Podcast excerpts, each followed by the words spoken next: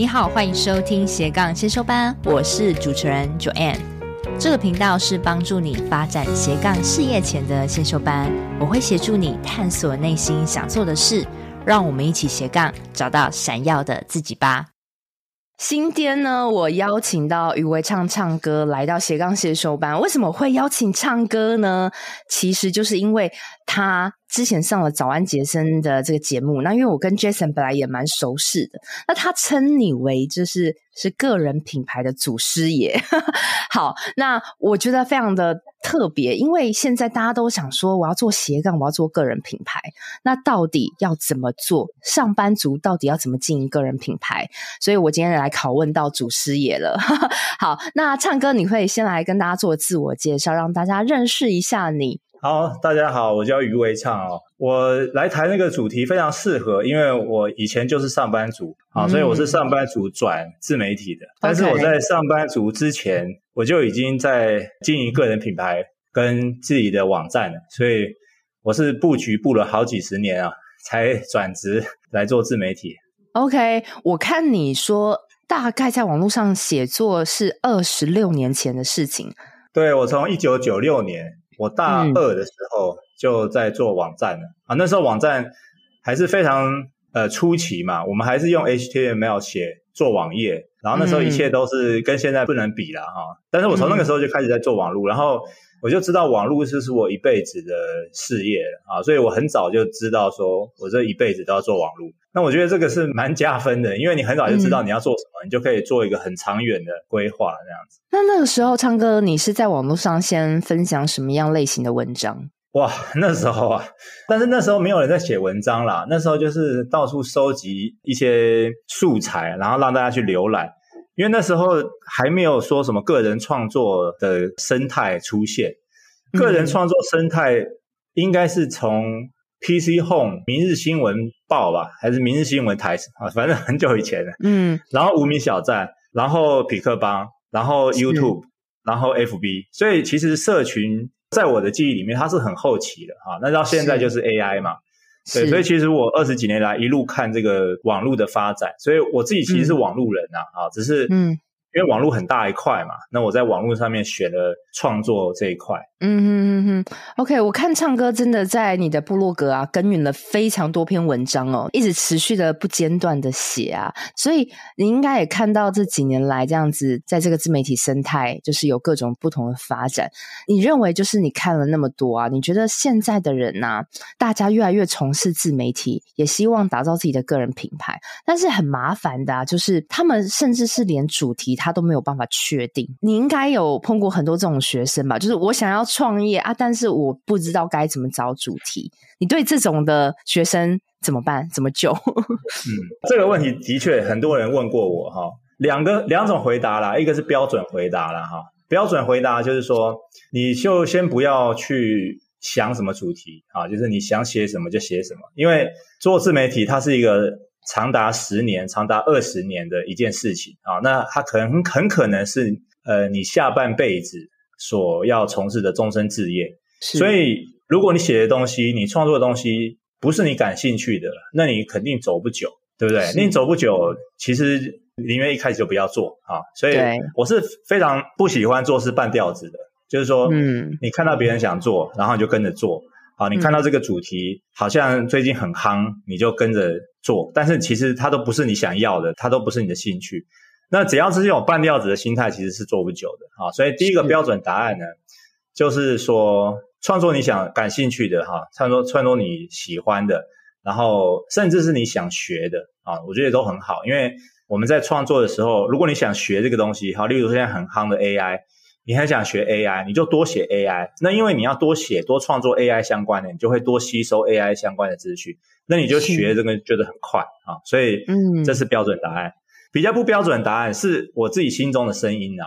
我觉得很多人找不到主题，是因为你认识的人不够，你的圈子太小了。你想象一下，如果今天你只有五十个朋友，那没有人会去问你某方面的。专业，好，每个人都有专业嘛。但是你如果你的圈子太小，你认识的人不够的话，没有人会来问你。可是如果今天你有五千个朋友，那五千个里面朋友里面就会有一些人需要你的专业，那他就会来问你。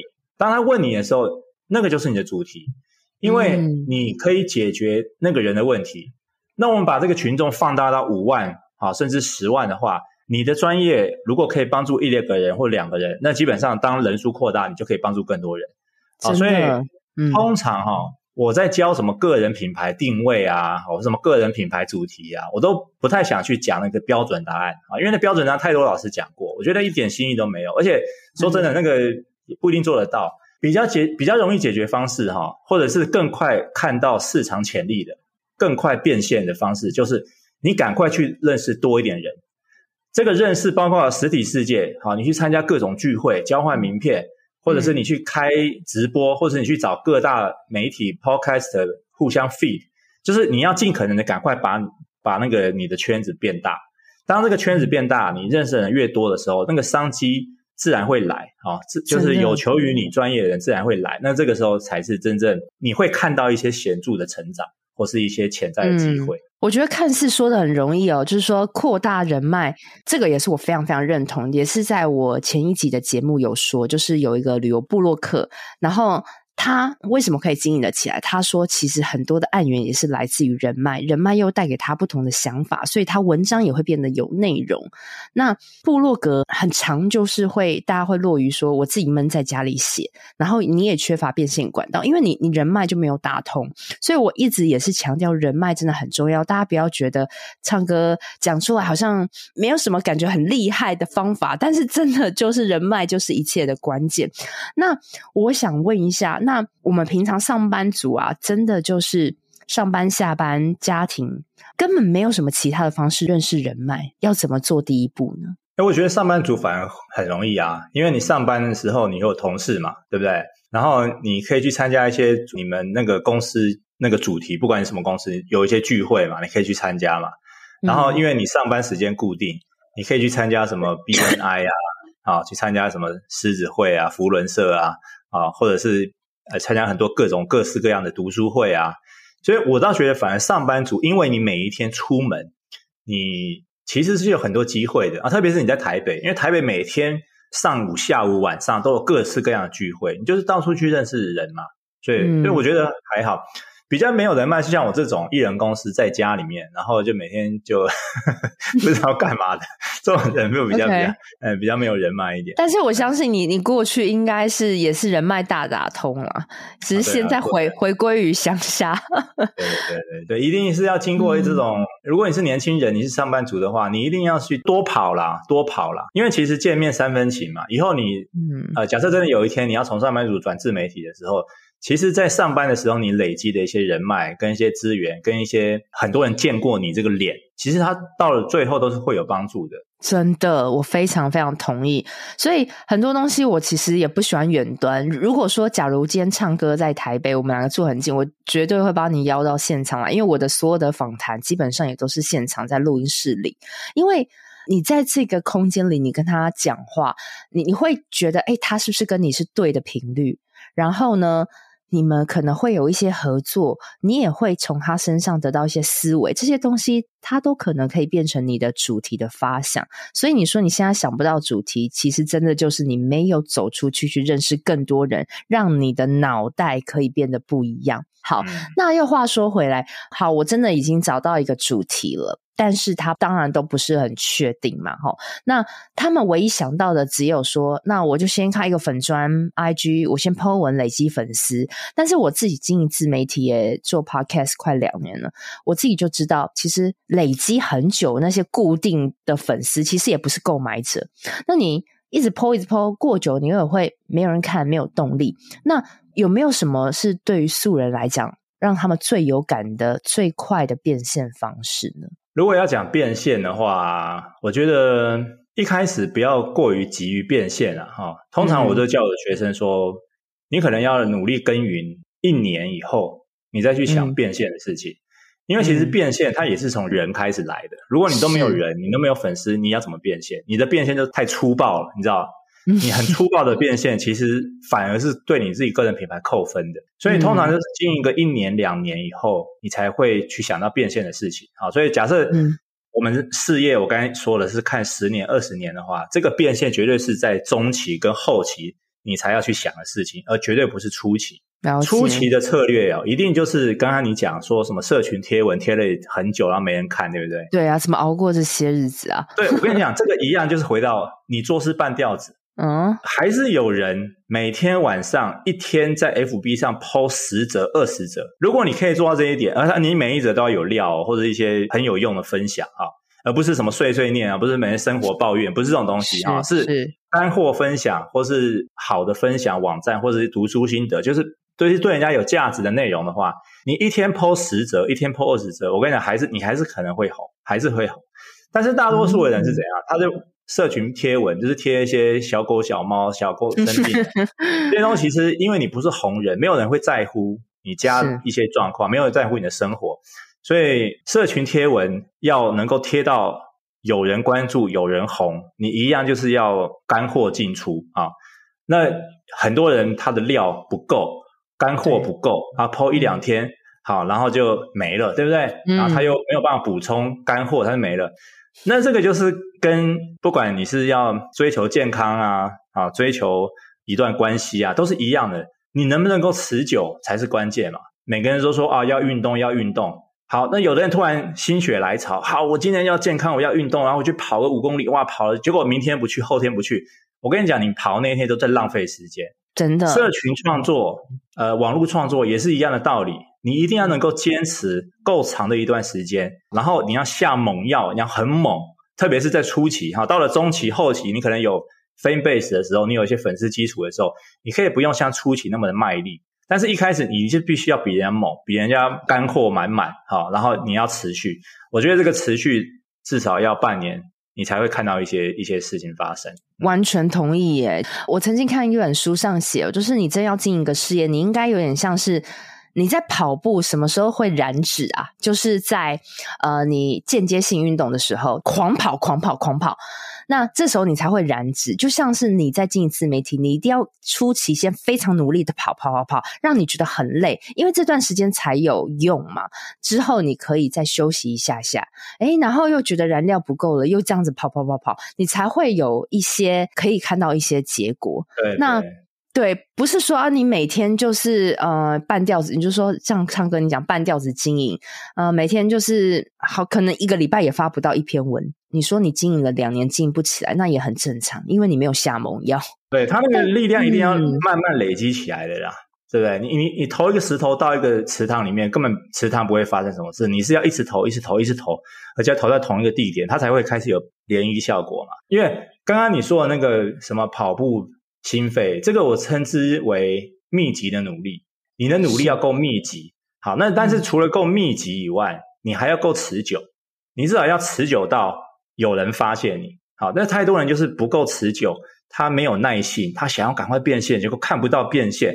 那我就跟你说，你一开始期待就是错误的。你不可以把变现当做初期的期待。如果你这个期待一开始就错了，那你绝对走不下去啊！真的，我非常非常认同。那我想请唱歌分享一下，你刚刚说下猛药、密集努力，来跟我们分享一下你最狂的一段创作经验。我从二十几年前就在每日创作了啦。那后来因为我在职场上，其实我有当上外商公司总经理，好，那一段时间没有办法每天创作。那后来我辞职自己做部落客，我就日更部落格两年吧。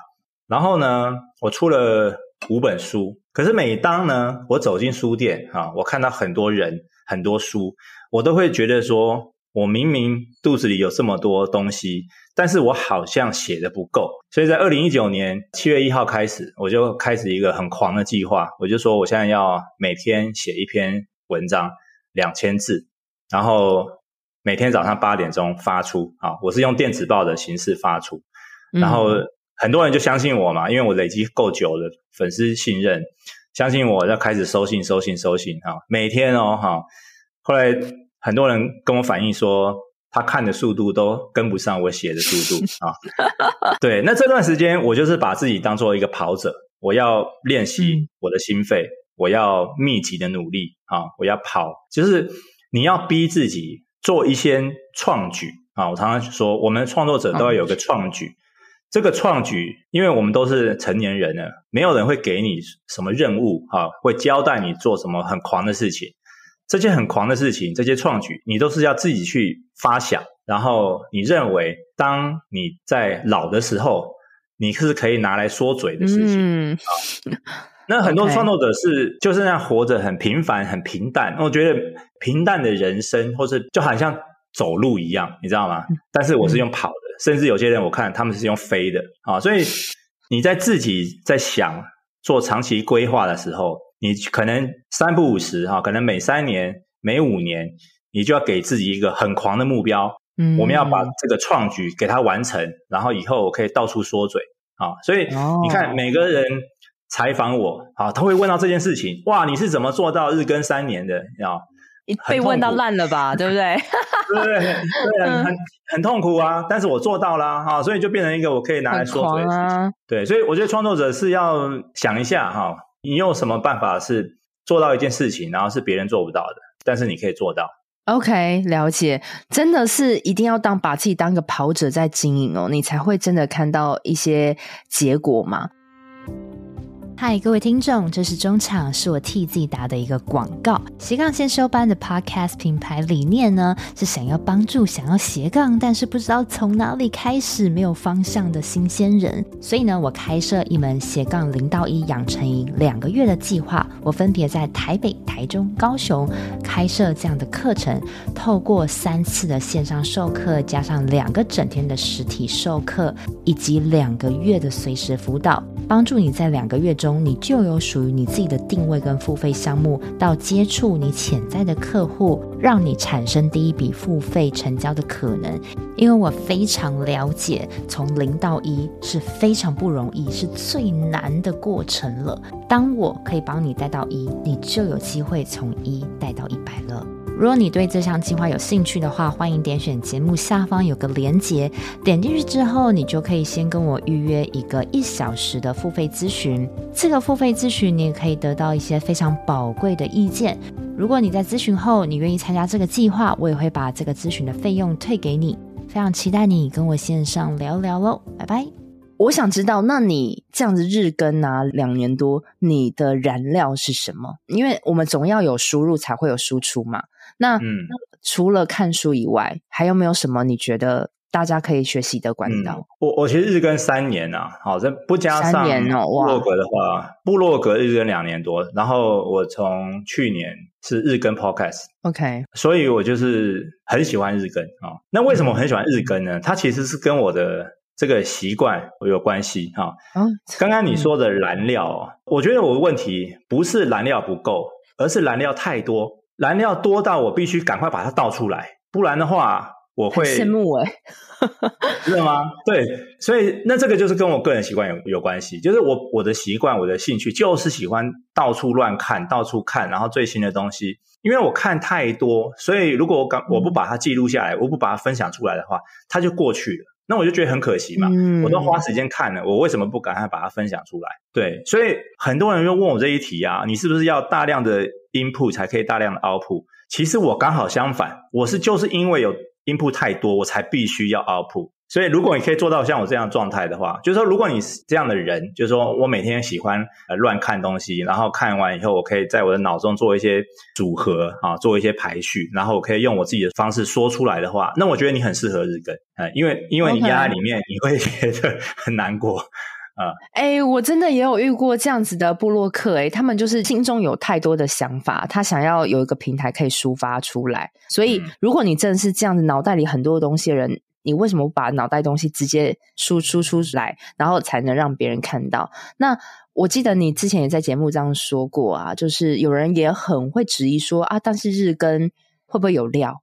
日更会不会品质不好？那你那时候说过一句话，嗯、我非常认同。你说 把东西丢到市场上，你才知道是黄金还是垃圾？对，是吗？对对对对，其实有很多因素啦啊，很多人是完美主义。就是说啊，我一定要写一篇很完美的文章，啊，或者是很完美的作品，我才丢到市场上。但是我觉得那个都太高估自己了，啊，你的完美也不别也不等同于别人的完美，所以真的，你要一个挑毛病的人去挑你完美作品，他是一定挑得出来的。那既然这样子的话，别人的别人的完美对我来说也是不完美嘛，对不对？嗯。所以我们不要去想说。我们这个作品会不会被笑？说不定在别人的眼中，它是有一个完美作品，也不一定啊。所以，我们的作品的价值不应该是由我们自己去评断，而是丢到市场上，让市场上自己去评断。如果真的很烂，如果真的很烂，我想于每个创作者，每个人都有羞耻心嘛，对不对？你其实可以看得出来说，这个是真的很烂，还是 还是不是很烂？真的很烂，因为你。你的羞耻心会让你自动导正嘛？你下一个作品可能就会比较好嘛？对，所以我觉得根本就不用去预设立场，说啊这个东西不够好，我就不要上去，不要啊，就是你就给市场去决定就好了。然后你你会在这个市场的反馈这个过程中，你会自我导正，导正以后，你下一个作品就会更好，然后再下下个作品就会比上个作品更好，你的作品就越来越好。对，是真的，这个其实就是一个思路。其实你说要看到一些结果。我真的采访过很多人，都是跟唱歌你说的一样，就是先坚持做一件事情，然后定期输出一些有用的东西，其实就是那么简单的逻辑。但是很多人他都没有办法做到坚持，然后也卡太多毛病，一堆完美主义作祟，但是。殊不知，那根本你卡一个完美主义，就造成你完全无法前进，然后日复一日，大家都是这样子。所以听到这个节目的听众哦，真的不要在那边卡到完美主义。就像唱歌所说的，你又想讲什么，你就输出，你就去讲，让你可以固定产出，你就会看到一些结果。而且我觉得还有固定产出也非常有用，是因为你脑袋里可能对于这个专业的东西，你会慢慢建构出自己的 SOP 来，你讲话会变得越来越有料跟。逻辑架构，没错，没错。嗯，那我想问一下，唱歌哦，就是好，我们刚刚是说都是刚开始，我们可以不停产出干货嘛，去让别人看到我们，但是有没有真的可以？快速开拓流量的管道，因为一直 po 东西啊，每天这样子产啊，真的会没有人看，那个 续航力真的不够。你你曾经有没有初期有没有做过为自己开拓流量的方法呢？嗯，有很多方法，就看你能不能够放下身段去做这件事情啊。嗯，那因为在我的学说里面，其实流量只是其中一个变现方式啊，但是很多人。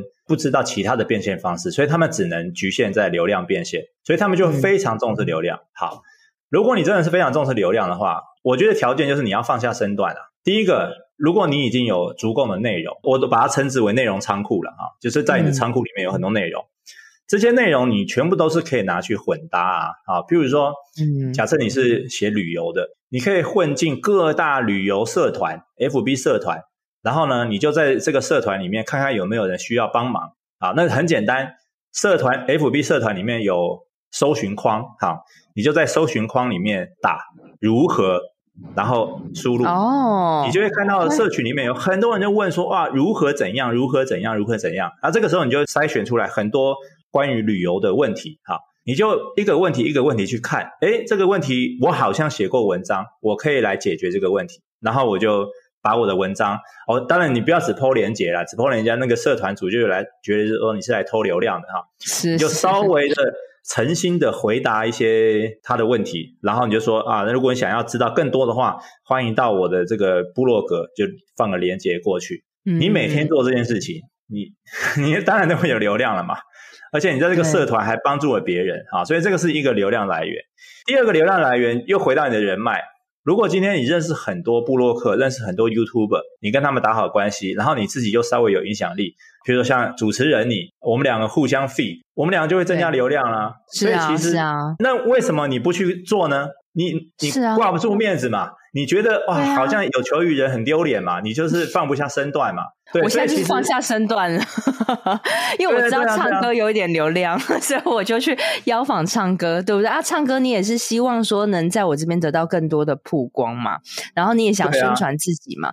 对啊，我们就是也是互导流量的一个方式啊。对对对对，嗯、所以互相 feed 是一个百利而无一害的东西。这个来的流量才来得很快耶。对，而且它没什么坏处，它没什么坏处嘛，对不对？唯一的坏处就是有一天你变坏人了，我变坏人了，然后我们曾经合作过的东西被挖出来了啊！你怎么跟这种人合作？这是唯一的，这是唯一的坏处。但是其他是没有坏处的啊。是。那这是一个好，所以 FB 社团或者社群社团或者社群流量，然后呃互相导、互相 feed，找朋朋友互相 feed，这也是一个一个嘛。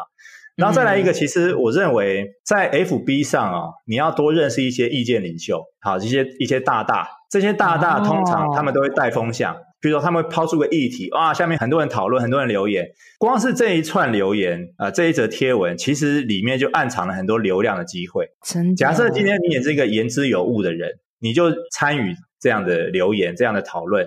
然后一样啊，就跟我说的一样，当我解决一个人问题的时候，我就留一个连接过去，那他的粉丝墙，他的朋友全部都会点开来看啊。如果点进来看，诶、嗯、发现你的部落格很好，你的频道都很好，他可能就会留下来啊。所以流量它不是一个一夜之间会发生的事情，它都是日积月累，然后靠你放下身段，靠你主动行销自己，然后慢慢累积而成的。真的是这样子诶，我觉得当初我在做 podcast 就很有感嘛。我当初录第一集一定都是没有流量，没有人听。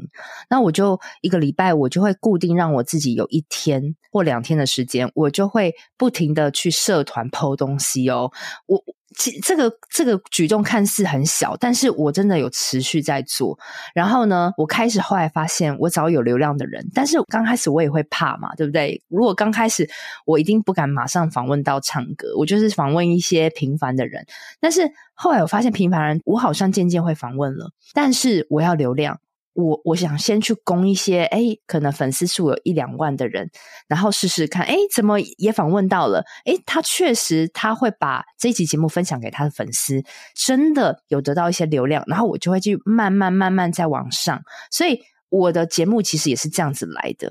那最后你还是到达一个境界，其实你就不用再去一直开拓流量，因为你的东西已经累积到有料了，别人自然他会靠近。所以我觉得唱歌今天表达真的是我一直很想要跟同学说的。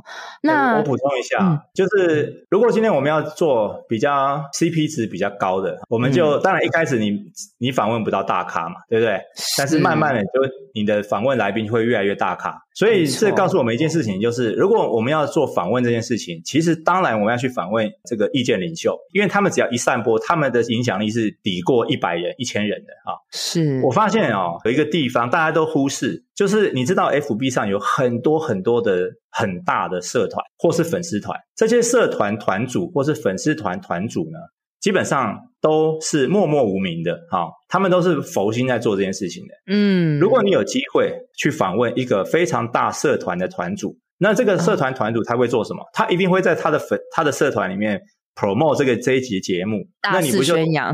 对啊，你不就一口气把这个社团给他灭了吗？啊，不是灭了，就给他吃下来了吗？对不对？我随便举例，我随便举例的哈，他们不一定会接受采访。如果今天我是一个 YouTuber，我很喜欢上好事多。我就要千方百计的去 FB 好事多的社团去访问这个团主，说为什么当初你会成立一个粉丝团？管他什么理由，你就想想几个题目这样子。如果他真的愿意上节目，哎，拜托，他只要在他的粉丝团说，团团长今天上了某某人节目，靠，这个团里所有人他都会来听嘛？你是不是一口气瞬间吃了一个大补丸，嗯、流量大补丸？完全。所以我觉得这个网络上面有很多人，他其实掌握了流量密码。这个流量密码。你可不可以想得出来？你可不可以打动他，让他来上你的节目？如果真的可以的话，你做这一件事情，会比你每天日积月累做啊很多平凡人的这个事情会来的效率，你知道事半功倍。这就是有做对方法，你有去想说要怎么样一次就打中，对不对？不要在那边。对，就是 key man 嘛，就像我记得我以前在做旅行社哦，就是我我那时候是一家店的店长，然后就扛起很多业绩说，你一定要在这个区区域里，你要去行销我们的澳洲团，然后你要让这整个区的那个邻居大家都来报名我们敦亲睦邻的澳洲团。但是那时候，那个我们的上面的主管就说：“哎，你先去找里长，嗯、对不对？啊，里长是不是就是一个 key man？因为他说了，大家会听嘛。他有很多的人脉，你有没有一次就做对事？还是你这边发传单？其实比起发传单，你不如就直接找里长，你直接跟他说。”对不对？所以有没有做一个关关键方法？我觉得这个哇，唱歌你这个方法好有用哦，我要学起来。我还没有试过这样子哦，我试试看，如果觉得有用，我来跟你讲。我觉得、嗯啊、对啊，非常好，非常好。所以你的领域一定有你的那个社团或者讨论区的一个 key man，把握住那个 key man，把握住关键带有流量的人，然后去跟他产生一些合作，一定会看到一些结果。那当然。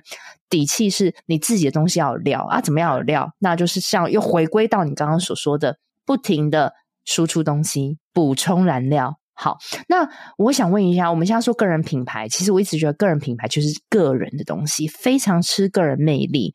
那唱歌，我觉得你是讲话非常有影响力、很吸引人的人，但怎么样去变成这样的人？因为是不是有时候是你先天没有这样特质，是不是就没有没有办法做个人品牌呢？这件事情各说各话哈，有的人相信很想听真实的答案，对，有的人相信后天努力，有些人相信天分。但是你去想想看，难道？世界上所有的红的人都是有魅力的人吗？还是说他们只是有某方面的专业，然后他们的专业散发出一种魅力？嗯、当然，如果你做自媒体，你要露脸的话，是长得漂亮、口条好、身材好、呃，观众缘好、讨喜度、讲话不得罪人，当然会加分，当然会加分。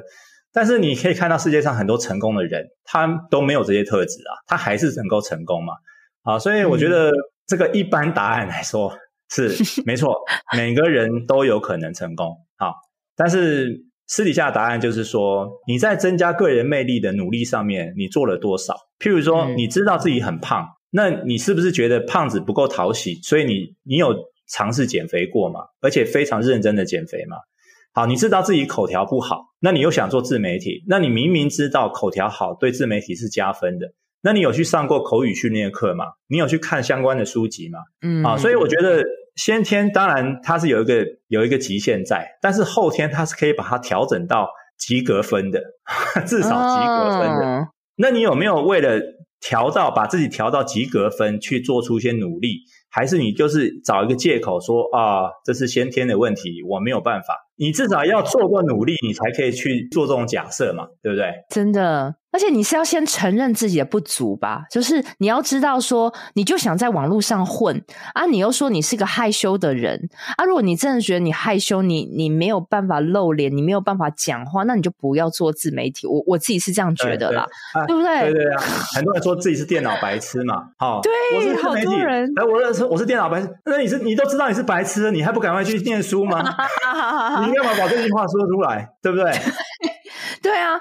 很很多人他都会说，呃，我口才不好啊，我长得不好看呐、啊，我怎样怎样，所以我没办法怎样怎样。但是你又说，他又说他想要靠自媒体网络赚钱啊，但是这样不是很矛盾吗？对啊，对啊，对啊，我我想身体健康，然后每天乱吃乱喝，对不对？我要交女朋友，结果我这个蓬头垢面的，那那你到底要什么？嗯、你到底是要 自由，你要任性，还是你真的想要那个东西？如果你真的很想要。某样东西的话，你一定会去用尽方法去得到它嘛？那用尽方法的过程中，一定是会去调整自己嘛？真的，真的，而且我觉得也是要看你自己痛在哪。有些人他就是他觉得他长得不好看，或是露脸有脏，或是他特别胖啊，那你就去减肥啊，不就这样子吗？至少你要努力嘛。对，维持一个好的体态，然后来、啊、来见人嘛。那如果你觉得口才不好，那你就用努力，你去写写稿，然后念得很像口语。这样子讲话起来也好，嗯，你有没有因为知道你不足而去努力，然后去达成你想要的生活？就是很多人都是没有办法去认知，然后认知再去改变的。对对，而且这个努力的过程，嗯，其实你是可以公开分享出来的，好让大家跟着你一起努力。哦 okay，因为每个人都很喜欢看故事，你知道，我们最喜欢看的故事就是一个人很悲惨，然后呢，经过努力努力努力努力，哇，最后他成功了。如果今天你现在哇，各种条件都不好，好很胖很丑。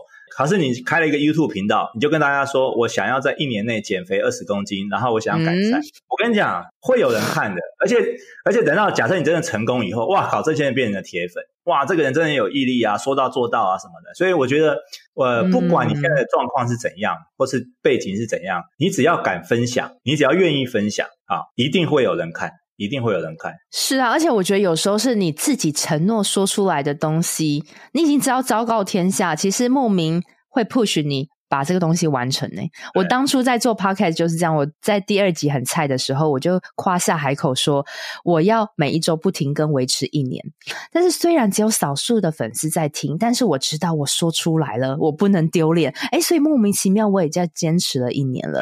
那我坚持一年，我就看到我想要的成果。所以你真的是要去认知自己的不足。然后你也可以把你脆弱的部分、你想改变的部分就公开分享嘛。反正我们先不要想变现能力的话，你做这个又没有坏处。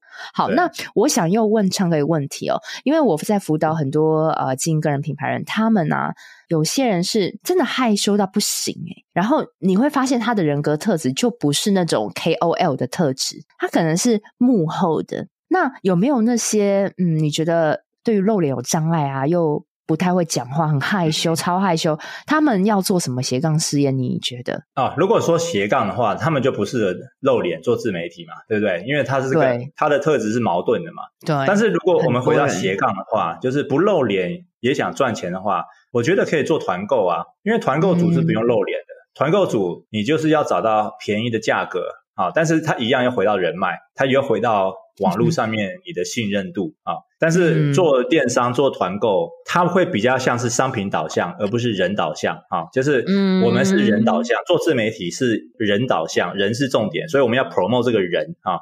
但是如果你做电商做团购，它是产品导向，我们是要 promote 产品，所以产品要拍得很漂亮啊，文案要写得很棒，然后呃价格要很有竞争力等等。那因为大家关心产品呢，就不会关心后面的人是谁了。他他长什么样子，胖瘦都无所谓，他只是要便宜、好看、好用就好了。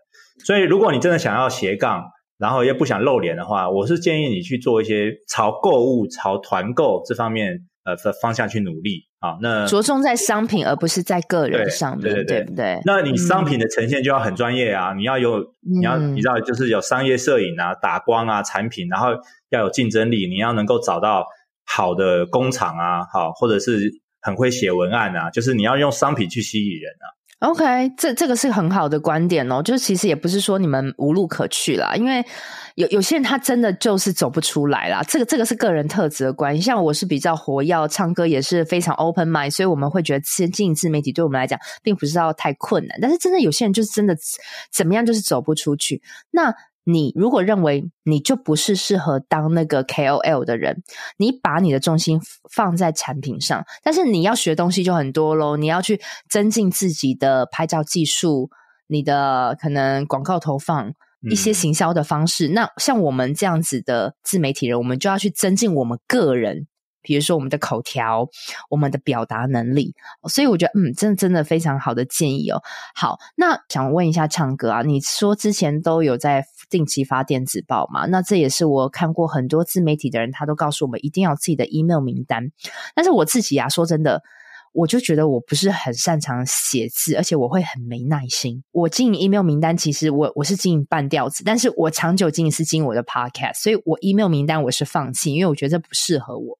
那你觉得现在到底有没有人还在看 email？有没有人真的还会看漏漏等的文字？你觉得？因为我自己觉得是很少。那有这样的客群吗？我跟你讲，还是很多哈。真的吗？从二十年前到十年前到现在到未来十年到未来二十年，我觉得 email 行销都是永远有效的。这个就是很多人没有上过我的课，说哦，最大的疑问。你如果上过我的课，你就会知道说 email 行销才是最重要的东西。嗯，那简单的说啦，email 行销它是无关于运算法的，对不对？不管社群平台再怎么变，这些会员都不是我们的会员。但是如果你有了这些人的 email，你就等同于有了这些人是你的会员。会员是跟着你走的，社群平台账号不是你的，不是跟着你走的。你的 FB 粉丝、你的 YouTube 观众，说难听一点，你的 Podcast 听众都不是跟着你走的。嗯。对，如果有一天这个平台要跟你收费，要把你的粉丝全部取消，或者是你说了什么话得罪了这个平台，像 FB 很多人被禁发言，因为他可能辱华，对不对？辱华的原因是什么？我也不知道哈，或是什么张贴了裸露的照片，我只是去游泳，这个东西就全部不是你控制的。那如果今天我说了，个人品牌事业是要做十年、二十年的话，它的最终目的还是要拥有自己的会员。那我认为最坚实拥有自己会员的方法，就是拥有他们的 email。好，所以有空大家可以来上我的课啦，因为这个在课中才会详细的说明，这个 email 形象是非常非常重要，在未来十年、二十年，甚至可以说更重要啊，因为平台大战、运算法混乱，它 email 永远不变。真的啊，因为它就是它，它没有，它不用受制于任何平台的演算法的操作，它就是你的顾客。好，所以我觉得这也是让我呃有点想再拾起 email 行销啦，因为我有 email 我有 email 名单，但是我都一直没有再去经营。我就是想说，可以靠着我的讲话就会吸引到粉丝，我就是有点遗忘了这个部分。但是我觉得很谢谢昌哥今天有点再次提醒我了，因为 podcast 有可能会没了啊，对不对？那我还剩下什么？那我到时候一无所有怎么办？所以其实就是让你的东西。不停的在各个管道可以让你的粉丝看到，那 email 它绝对是一个永久保存的方法。那在节目的最后啊，刚刚唱歌有说你会去，你有开一些课关于 email 行销，还是关于个人品牌课？那我也想请唱歌来推广一下，因为今天听到你说了好多很直言的话，其实我最喜欢听的不是标准答案，是你私底下的这些答案。所以我相信这一定是你经历过这样二十几年的的经验，你才有办法很泰然的说出这个最精准的答案。那你有很多的干货跟宝藏可以来挖掘。那唱歌，你现在有什么样的课程或服务可以告诉我们的吗？嗯，好，谢谢主持人给我广告的机会哈。我我先说一个小故事哈。从前我当企业顾问，企业顾问的这个老板跟我说，他说，你为什么都把你的东西免费公开在网络上面，我每个月付你顾问费，结果你把这些东西都公开在 FB 上，那我去 follow 你 FB 不就好了吗？这是多年前他说了一句话，这个我跟如雷打到一样。好，嗯，我想说，对呀，对呀，有客户付我钱，我应该把我最好的东西给他们。所以从那一刻开始，我就开始区分免费跟付费内容，然后我只把我的最好的内容给我的付费会员，所以我成立一个会员制。年付三六五零，叫一天十块钱。我会把每个礼拜一，哈，我会有一篇文章，大概都两三千字。每个礼拜三，我会有一集 podcast。去年我的 podcast 是免费听的，哈，那是为了要吸引观众。但是今年我的 podcast 都是付费听的，哈，免费还是有啊，就是不定期更新。所以这个是我的会员制啊，我非常鼓励大家，因为它很便宜，才三六五零，好一年。对啊，当然还有其他的好康啦，还有其他的好康啊。然后我还有一个实体课程，这个实体课程。比较贵一点哈，现在应该是两万多。嗯，那听众有兴趣的话，你就可以说啊，你是听到这个节目来的，我可以给你一些折扣了哈。哦，谢谢谢谢。这个实体课程是我二十几年来一个精华再精华的哈，我这叫去、嗯、去精存精，人家说去无存精啊，因为我必须就是在七个小时之内把我所有东西给大家知道。这个实体课程很多人上完，像杰森也有来上哈。他上完以后，就会觉得说，完全打通任督二脉，个人品牌事业、自媒体事业到底怎么赚钱，重点是什么？上完以后，很多人就开始改变，然后开始找到一个非常精准、非常正确的方向，然后努力。啊，很多人会定期回报，说两个月、三个月就把这个学费赚回来了。他们都会跟我讲啊，所以我觉得我的实体课程，哇，我已经开了好多年，我从二零零八年开开到现在，好，所以算是一个一直不断增进。存活最久的一个个人品牌课程了，所以为什么杰森叫我什么祖师爷？因为我真的从二零零八年就开始在做这件事情，然后一直做到现在啊，所以我教了太多学生啊，这些学生现在都赚的比我多啊。哦，OK OK，所以这个是我的实体课程，然后我线上课程，线上课程目前就是 email 行销啊。那我跟大家讲没关系，如果你买我的实体课程，我就直接送你 email 行销的线上课程啊，因为我认为。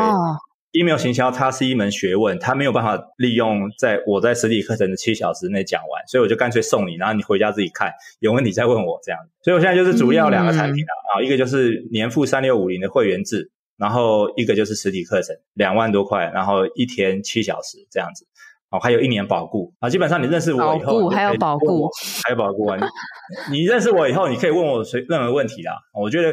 我觉得有一个这种顾问在旁边，可以随时回答你问题，指引你方向。我觉得是很很值钱的啦。对我，至少对我来说是很值钱，或者对我的学生来说，他们是觉得很值钱的。因为这些是你二十几年的精华，你说的其实都是很精准的。本来我我自己就觉得，免费东西其实你说真的，你免费能提供到多少，你也不会把你真正的东西给免费的人。所以我非常赞同，就是。我甚至连什么东西我都不出免费，因为免费人家也不珍惜。然后免费的东西其实也学不到什么东西。就像你去参加一个免费讲座，其实免费东西是最贵。为什么？因为免费东西人家是要让你 再去买更贵的东西。对对对。那它其实也是只是一个影子啦。所以免费东西始终学不到那个精髓，只能学到很浅很浅的皮毛，甚至你可能要花更贵、更贵去买东西。因为很多人说免费的只最贵哈，你说的什么免费课程会搭一些销售课程哈？我觉得这个倒是其次哦。大家有没有想过，免费最贵的是贵在哪里？我认为是贵在你的时间，因为时间才是最贵的。假设所有人好，假设我们听 podcast 好了，好，我直接讲啊，各位听众不要生气，这个跟你的节目没有关系。我常常听 podcast，我想要听的可能只有三分钟的重点，可是这一集 podcast 三十分钟。也就是说，我浪费了二十七分钟在听我没有、我不感兴趣的东西。我觉得这二十七分钟才是最贵的。好，我们回到自媒体，我们回到自媒体，我们回到任何网络上免费的东西，就跟刚刚主持人讲的一样。我觉得免费最贵的东西在于，你其实花太多无谓的时间。那这些时间，你如果把它全部投入到一个正确的、非常精要的一些内容的浓缩的时候，你其实很快就可以举一反三，很快就可以融会贯通。这个才叫做节省时间，嗯、所以我认为我的课程两万多块，我真的认为太便宜了，太便宜了，太便宜了，真的。唱歌，我我我的课都开的比你高一点，因为我我觉得虽然啊，我没有像你那么多的经验啊，但是我觉得我赞同，就是你这些日积月累的东西是有价的。对啊，太便宜了，两万多真的是太便宜，还有一年保固，又让你问到保，对，所以我真的觉得。真的，大家哦，真的可以尝试去参加唱歌的课试试看啊！你没有花钱，你怎么得到最正确的东西呢？然后你花一堆时间在捞一些免费的东西，捞不出所以然，然后甚至更麻烦的是，捞免费的东西又造成你的思想思维混乱，然后做一个不对的事情，那不是代价更高吗？时间真的很重要，你一定要把你。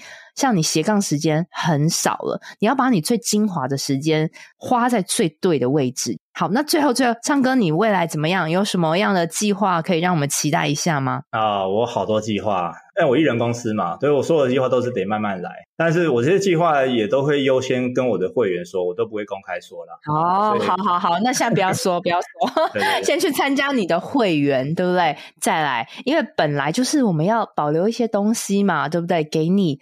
真正想要跟你学习的人，那谢谢今天唱歌的分享哦，真的聊了好多关于经营个人品牌的一些心路历程跟一些心魔，还有真的很直言的分享。那希望这集对大家有所收获喽，谢谢，拜拜，谢谢，拜拜。在这集的最尾声，跟你做个本节重点整理。第一个唱歌提到说，如果你现在找不到你自媒体斜杠的主题，真的就是因为你认识的人不够多。我又重复讲了一次，跟上一集的 podcast 内容一样，一直在强调人脉真的超重要。因为啊，你因为人脉多了嘛，所以你圈子大了之后，你会发现，怎么大家都习惯问你这些问题？那这些的问题就可能是你的主题。所以你人脉如果只有可能。啊，二十个、十个，那当然你想不到其他你可以贡献的主题，或是别人来找你的解决办法嘛。所以，请你走出去参加任何的。会议啊，读书会啊，人脉交流啊，不管是呃在学知识类的，或是学兴趣类的都可以，或是你也可以参加我们斜杠先修班的社团啊。那如果说之后有什么活动，可以通知你，你也可以多跟我聊聊，我这边也有非常多的人脉，所以人脉真的就是一切的关键哦。那第二个唱歌提到说，你现在想开始进自媒体，其实刚开始初期就是要下猛药，要密集的努力，这个我也是有再次提到哦，你要定。期的干货进出至少半年，你不要在那边剖一些属于自己的东西，因为我们刚开始不认识你，根本没人 care 你在干嘛。初期你一定是不断的佛心耕耘啦，这个我真的是没有其他办法。那你也要持久到有人发现到你，这个是极有可能的。当你持续做定期的干货进出，一定会培养一些粉丝的，不要放弃。还有就是你不能初期你就把变现当做一个期待。再来，你可能要设定好，你三到五年要做一个创举，也许是老了以后可以拿来说嘴的，就像唱歌，它可以日更三年不停更。那你有没有办法做到一个创举呢？再来第三个重点，唱歌提到让他能日更三年的燃料是什么呢？他有提到说，因为他。平常的生活习惯就是他很爱东看看西看看，所以他进去他脑子里东西真的是太多，多到他必须要把它倒出来。那与其都补充了很多，为什么不直接分享呢？我觉得如果你今天担心自己没燃料的话，你也必须要让自己不断的处于学习的状态。再来第四个，我讲到烂掉，就是你真的不要要求完美了，因为你认为的完美在市场可能不完美，你认为的不完美也许在市场非常受欢迎，所以你作品的价值是丢到市场去判断，不是你来判断的哦。那当你真的丢到市场，你发现这个怎么这个影片或者这个 podcast 没人听，这个文章没有人按赞，没有互动，那就代表你这个东西真的大家不喜欢，你会觉得有羞耻心嘛，对不对？你会去改良嘛，所以会让你一步一步修。修正成市场最需要的东西。再来第五点，唱歌提到说，并不是所有的变现管道都一定要开拓流量，但是如果你真的想知道开拓流量的方式，他提到说，就是要放下身段，主动行销。例如，你有一个专业的知识，那刚开始你可以去找一些社团，然后你去在社团里面搜寻关键字，例如如何怎么样，如何怎么样，然后你去解决别人的问题。这个都是一点一滴累积起来的。我记得我当初也是在社团去耕耘很久，而且还甚至跟管理员互相认识。哦，这个行销的 tips 真的没有其他快速的方法。只有累积在你日常生活中。那他还有提到一点，就是你可以找一些比较有流量的人来一场访谈或是一场 fit 的合作。这个我也很有感。每次我只要找到大咖的来宾，都会为我这一集流量冲冲高不少哦。所以你有没有办法放下身段呢？这个非常重要哦。好，那还有提到一个，就是你可以。到那些比较大的社团哦，类似像好事多啊、全联这种大社团，一定会有一些很常 po 文的意见领袖。你有没有办法去打动这些意见领袖，让他跟你做一个合作或采访？你让意见领袖在你的平台出道声，那他下面 follow 他的人也就会看到你的东西。其实最重要的就是你要认识一个 key man，认识一个有影响力的人，绝对。比起你认识一些素人还来得有用，这是非常现实的。你要做对方法，真的做对方法比努力还更重要。再来第六点，我们都说到进个人品牌，个人魅力非常重要。但是你要怎么增加个人魅力呢？如果你觉得你就是不善于露脸，你但是你又很想经营个人品牌，变成一个 KOL，诶，那你。不喜欢露脸、不喜欢说话的原因是什么？如果你觉得自己太胖，那请你去减肥；如果你觉得口条不好，那请你去上一些口语训练课，或是你可以私讯我也没问题，因为我在口语表达上有一定的耕耘程度。好，所以你有没有去找方法？你有没有知道你弱在哪里？你有没有做过任何的努力，把你不擅长的东西弄到及格？你真的有用尽方法去达到它吗？你甚至可以把你那些努力的过程给记录下来嘛？就像你本来口语表达说的哩哩啦啦，但是你一年后经过训练，你变得很侃侃而谈，很有自信，对不对？或是说你是一个下很有点胖的人，那你因为想要登上台面，你有经过瘦身，你终于一年后很有自信，可以站在镜头面前，这都是一个让人会很感兴趣的故事。你可以做个对比，把过程记录下来，也非常替你加分哦。再来第七个重点，如果你听到这边，你觉得你就不想当自媒体的 KOL，你不要露脸，那怎么办呢？唱歌提到说，你可以去做商品的东西，例如说做团购或是卖一些东西，但是你还是要去耕耘你的人脉跟信任度。另外，你也要学很多关于商业的摄影啊，你也要找到一个好的货源供应商啊。你必须把你的努力点都放在商品的呈现上面。那这个部分是属于商品导向。那如果你真的想经营，像我跟唱歌一样经营自媒体 KOL，那你是要把你的形象给建立好。再来第八点，提到 email 行销，他说不管是在十年、二十年，还是非常有用的，因为不会被现在社群的演算法给影响。你可以有自己的会员。第九个重点。我跟唱歌都觉得啊，免费的东西其实最贵。它其实也不是贵在说它要让你去导购一个贵的商品，而是贵在时间。你花了你宝贵的时间去学一个免费东西，但是你又没有办法学到精髓，那会混乱了你的思考。你会花更多时间去 figure out 东西。所以，当你真的要学一个东西，你一定要学对嘛？就像。你今天想要把一个运动做好，你一定要跟着专业的教练学嘛。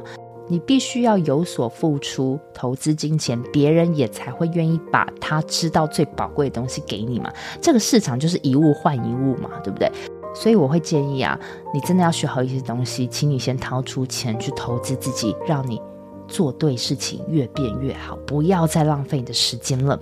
最后，最后，我想要替唱歌推广他的服务。他目前有三种课程啊，第一个是会员制，就是一年三六五零，你可以听他的 podcast，你可以每周定期收他的 email 的干货，还有各式各样的一些资源。